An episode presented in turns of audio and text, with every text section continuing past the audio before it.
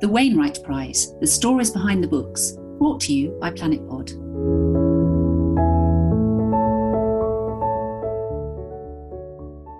Welcome to this special edition of Planet Pod with me, Amanda Carpenter, celebrating the 2020 Wainwright Prize, in which we bring you the stories behind the books through interviews with this year's shortlisted authors.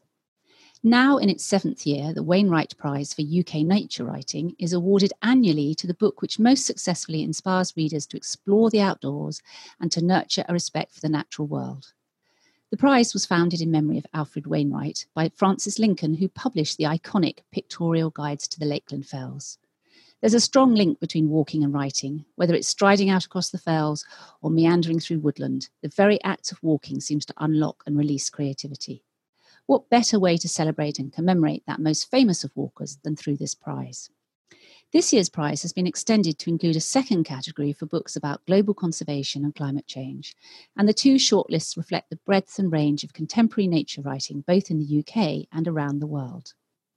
Dancing with Bees, A Journey Back to Nature by Bridget Strawbridge Howard is an eloquent account of the author's return to noticing the natural world around her, with special attention to the plight of pollinators, Bridget shares her journey with us as she rediscovers nature, and it is filled with fascinating details of the lives of the flora and fauna that bring her ever increasing wonder and delight. Bridget, welcome to Planet Pod, and thanks so much for joining us. Hello, thank you, Amanda. Thank you so much for inviting me. Um, you talk in your book about how you spent many years of your life not noticing the bumblebees right under your nose, a sort of selective seeing, you call it. How did the revelation about their existence and how did the seeing of them come about? And is that what sparked you to write the book?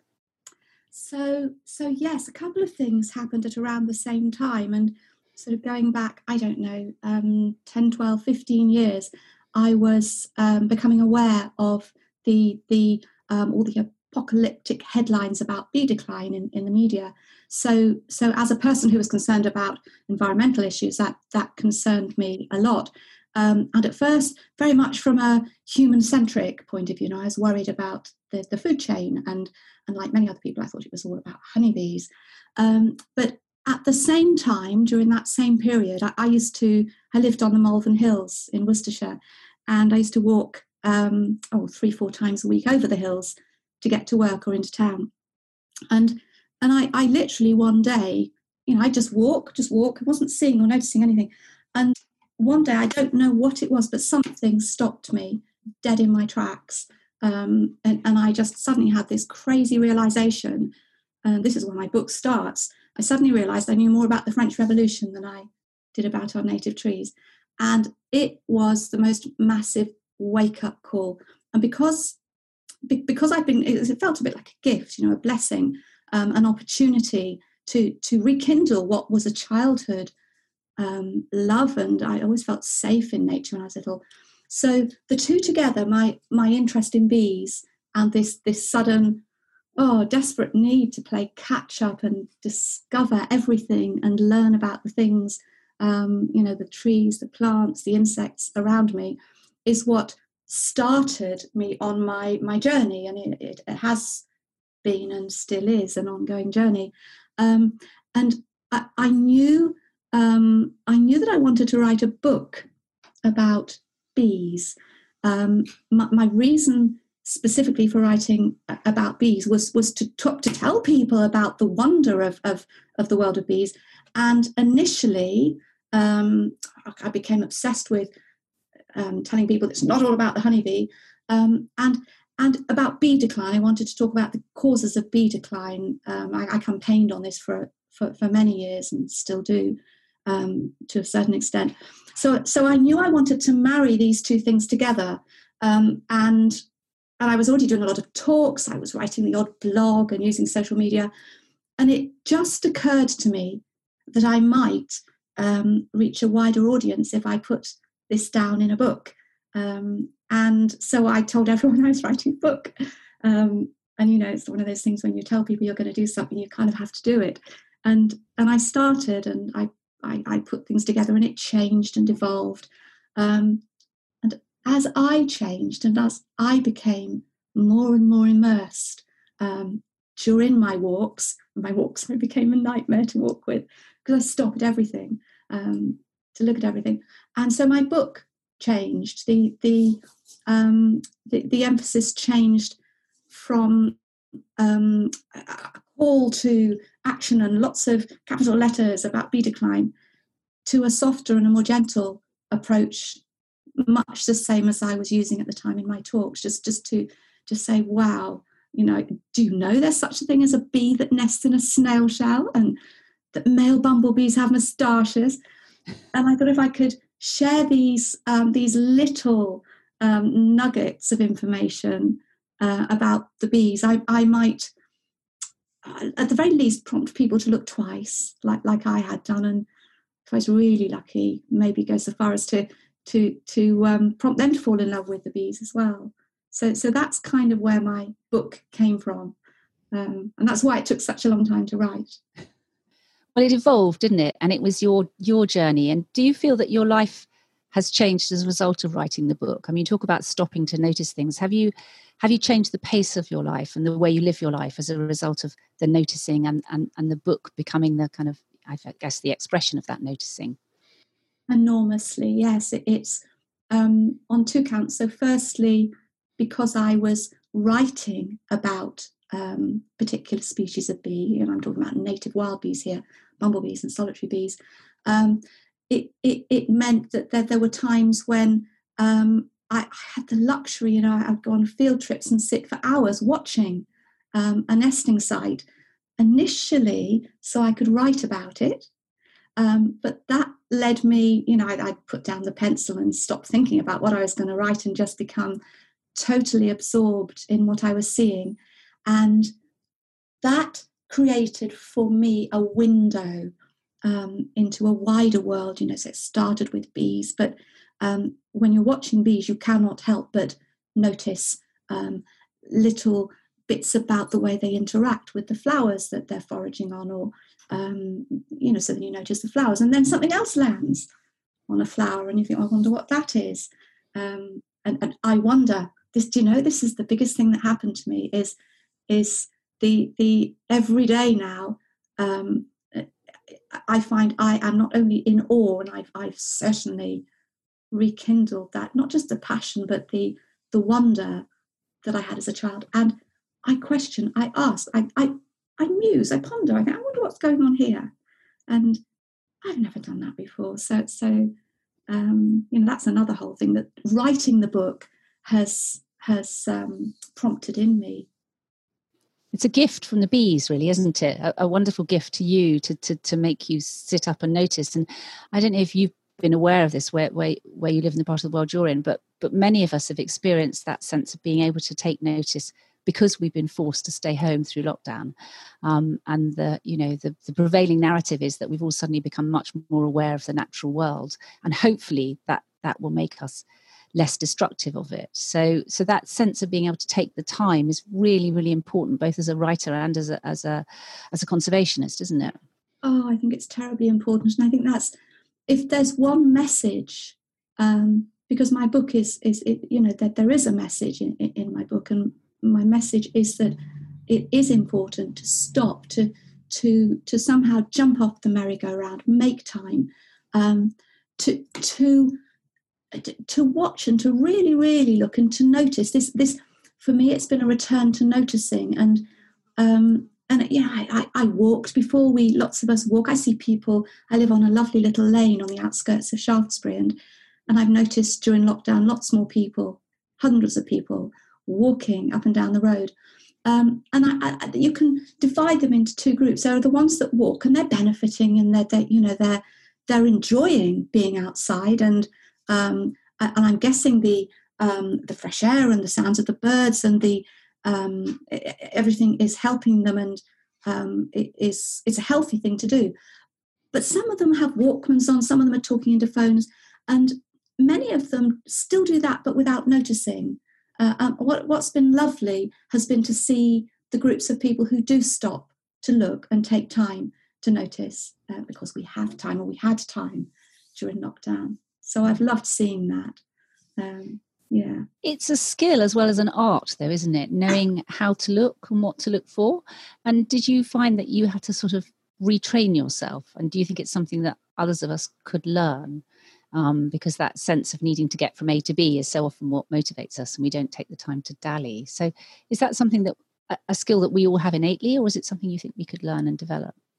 Ah yeah. So so this is an interesting one because i also occasionally i i do bee walks i i, I only in the local lanes and um, and I have done them in the past in the back garden. And I think it's it's about being inquisitive and stopping to look. But if you don't know what you're looking at, it's hard to keep looking at it.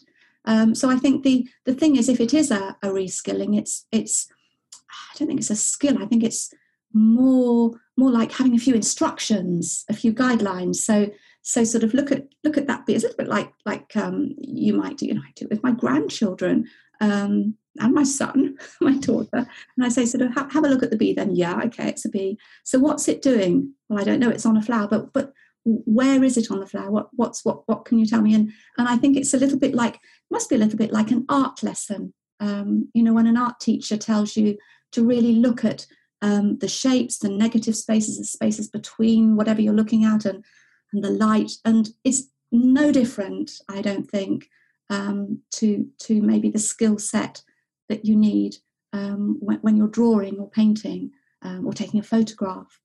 Um, so so I think it's something along those lines. Does that make sense? Yeah, complete sense, complete sense, and encouraging to know that we don't have to be terribly skilled. We just need to take the time. Um, how under threat are our bees because we hear a lot about our bee populations. And as you say i know lots of people talk about honeybees um, but bees and pollinators generally are are you know they're emblematic of, of conservation issues aren't they? Because we look at the decline in insects across all of our lives. And you know the, the, the, famous thing about driving along in the car and not having insects on the windscreen in the same way. So how much under threat are, are bees and other pollinators from what's happening at the moment well they are under threat um, some more so than others you know there are winners and losers but the majority are, are losers and they they you know they're bombarded there are so many issues I, I mean people um, everybody knows about habitat loss, and when you think of bees, you think probably um, so. What do bees need? They need flowering plants, but um, they need so much more than that. They they need um, habitat to nest in as well, the right sort of nesting habitat, um, the right sort of um, habitat to hibernate. They need a pesticide-free environment, and then climate change, which, which you wouldn't think. You think, well, how does climate change affect bees?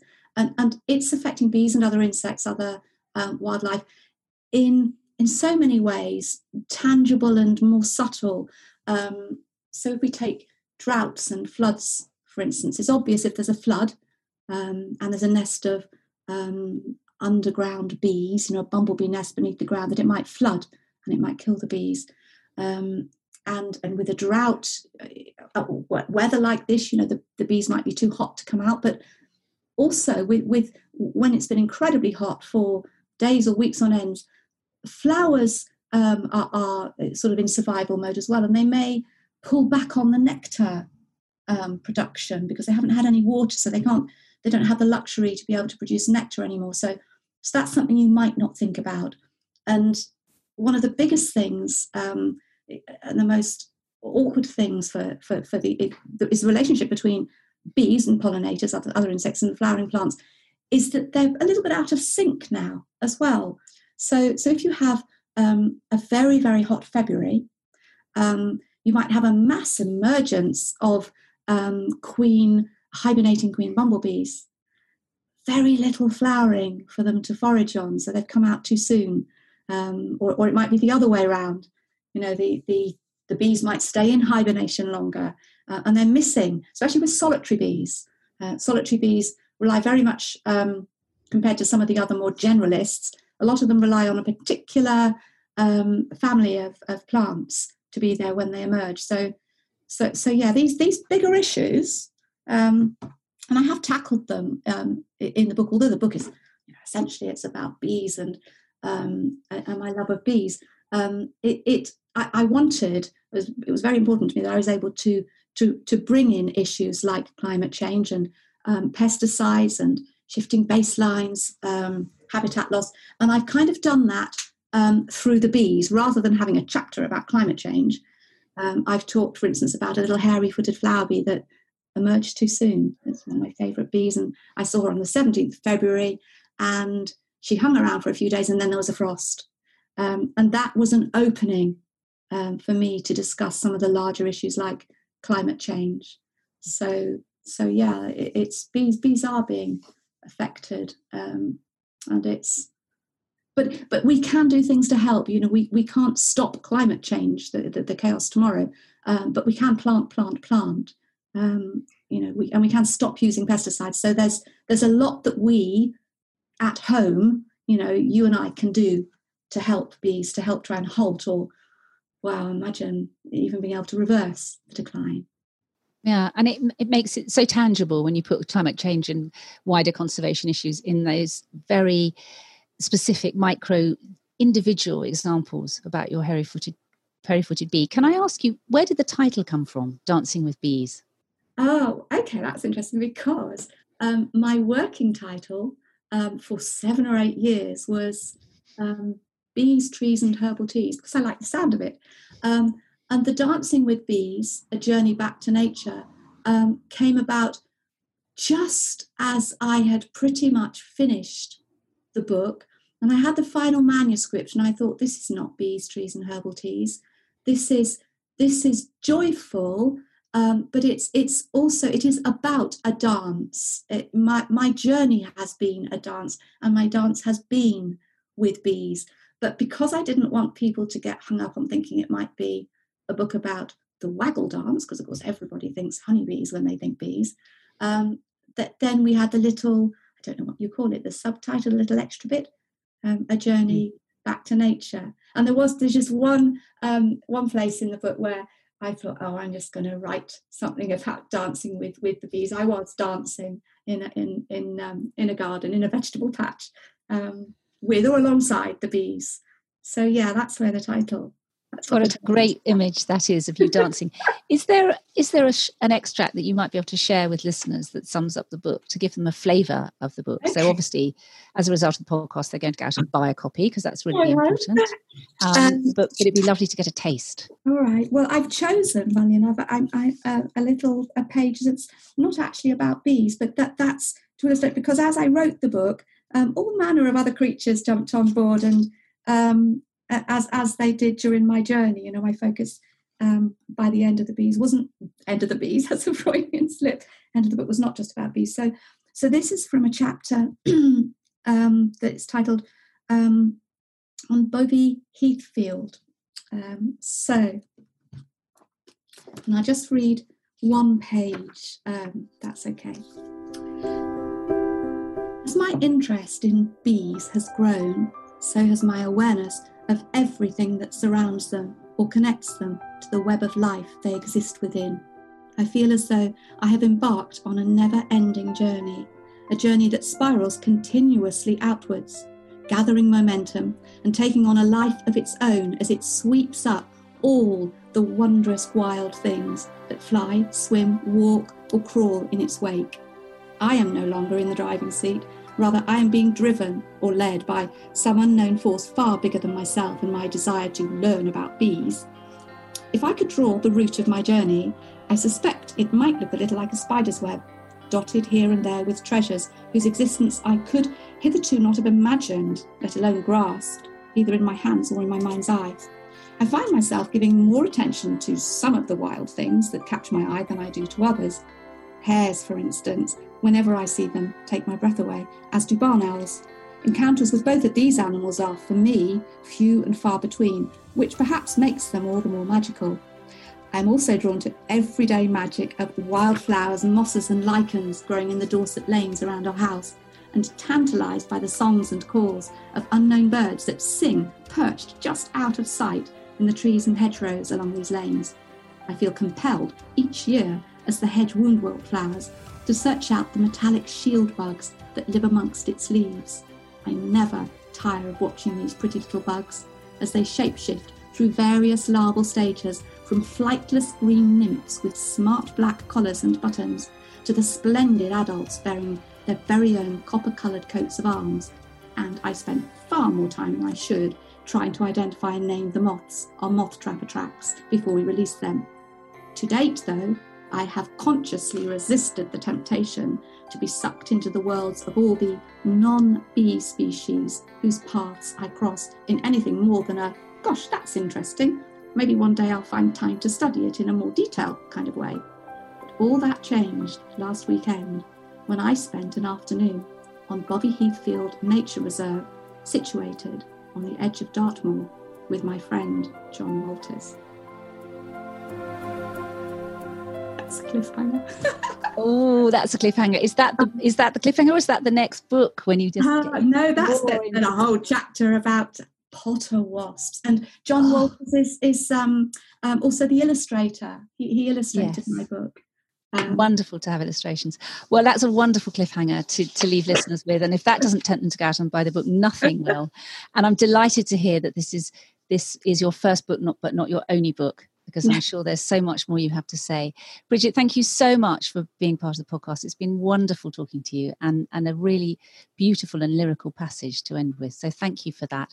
Um, you, you asked us to go out and plant, plant, plant. Is there another brief call to action you'd like to share with listeners as we close? Something we could do to make the life of bees and pollinators better? Well, do you know, it's going to sound strange, but but it, it's a call to action, a call to notice. Because if you do notice, if you start to notice, then you take what you notice and use it, whoever or whatever you are, sort of whatever your skills, your the, the time you have, the platform you have. Um, so maybe go and write about it, paint it, campaign about it, um, do something about it. And I feel, you know, my, my call to action is a call to love uh, and a call to noticing. So, yeah, that. That's wonderful. Thank you. A call to love is one we can all echo. Thank you so much, Bridget, for being part of the podcast. It's been absolutely delightful to meet you. Thank you, Amanda, so much. Thank you very much indeed. You've been listening to Planet Pod in partnership with the Wainwright Prize. Dancing with Bees, A Journey Back to Nature, is published by Chelsea Green Publishing, and you can find details of it and all the other shortlisted books on the Wainwright Prize website, along with extracts. Or visit our website, theplanetpod.com, where you can catch up with interviews with the other authors and subscribe to the podcast. Thanks for listening, and goodbye. You've been listening to the stories behind the books, the Planet Pod series on the Wainwright Prize 2020. You can find details of all the shortlisted authors on the Wainwright Prize website or on our Planet Pod website. Do look them up and find out more. Thanks for listening.